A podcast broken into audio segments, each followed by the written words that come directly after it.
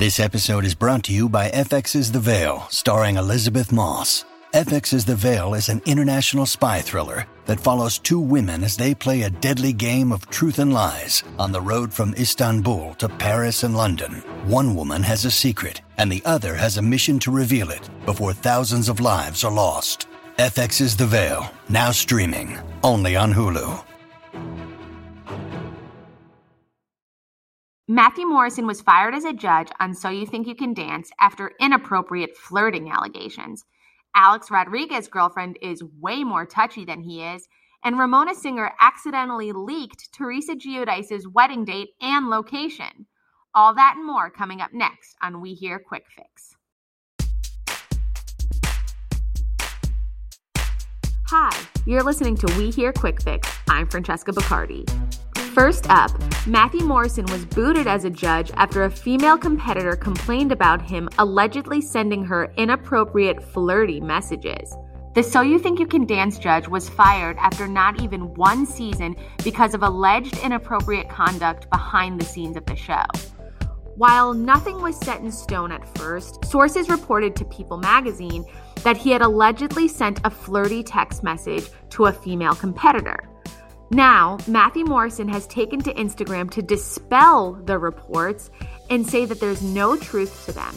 In fact, he recorded himself reading the supposed flirty message to prove that it wasn't, in fact, flirty.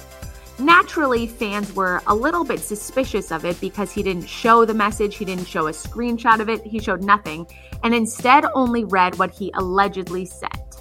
So, in the interest of transparency, I will read to you the one message that I wrote to a dancer on the show. Hey, it's Matthew. If you don't mind, would love to get your number and talk me through some things. The end. I sent this because this dancer and I both share a mutual respect for a choreographer that I've known for over 20 years, and I was trying to help her get a job as a choreographer on the show. Now, the female contestant hasn't been identified and she hasn't publicly responded to Matthew Morrison's allegations. Alex Rodriguez's new girlfriend, Kathryne Padgett, apparently loves to pack on the PDA. A spy at Game 5 of the NBA Eastern Conference Finals in Miami last week told Page Six exclusively that Kathryne Padgett was touchy while Rodriguez kept to himself throughout the game. A source told us, quote, she's definitely way more touchy than he is. She gets really close to his face while talking and smiling. She looks kind of crazy and over the top. Now, when the spy told me this, it was in real time at the game, and I wasn't thinking anything of it, truth be told, because, you know, I feel like A Rod's always a little touchy. But when we reported this story, we were looking at old photos of them from Getty that were taken at basketball games. We were looking at Instagram, and she's truly always touching him, whether it's her hand on his arm, whether she has her arm around him. It seems very one sided, which is a far cry from what his relationship with now ex fiance Jennifer Lopez used to be, where they were always calling each other macho, matcha, I don't know, some sort of pet name. Reps for A Rod didn't get back to us, neither did Kathryne Padgett's. Not sure she really has a rep, frankly, but we reached out to someone listed. And now it's time for the Joy of Six, our most satisfying page six story of the week. Ramona Singer accidentally leaked Teresa Giudice and fiance Louis' wedding details. It was actually hilarious because Ramona really thought she was doing something by filming a video of Teresa's luxurious invitation to what will certainly be a massive bash. But I guess she realized she leaked too much information because she quickly deleted the video. Unfortunately, everyone on the internet works faster than the speed of light.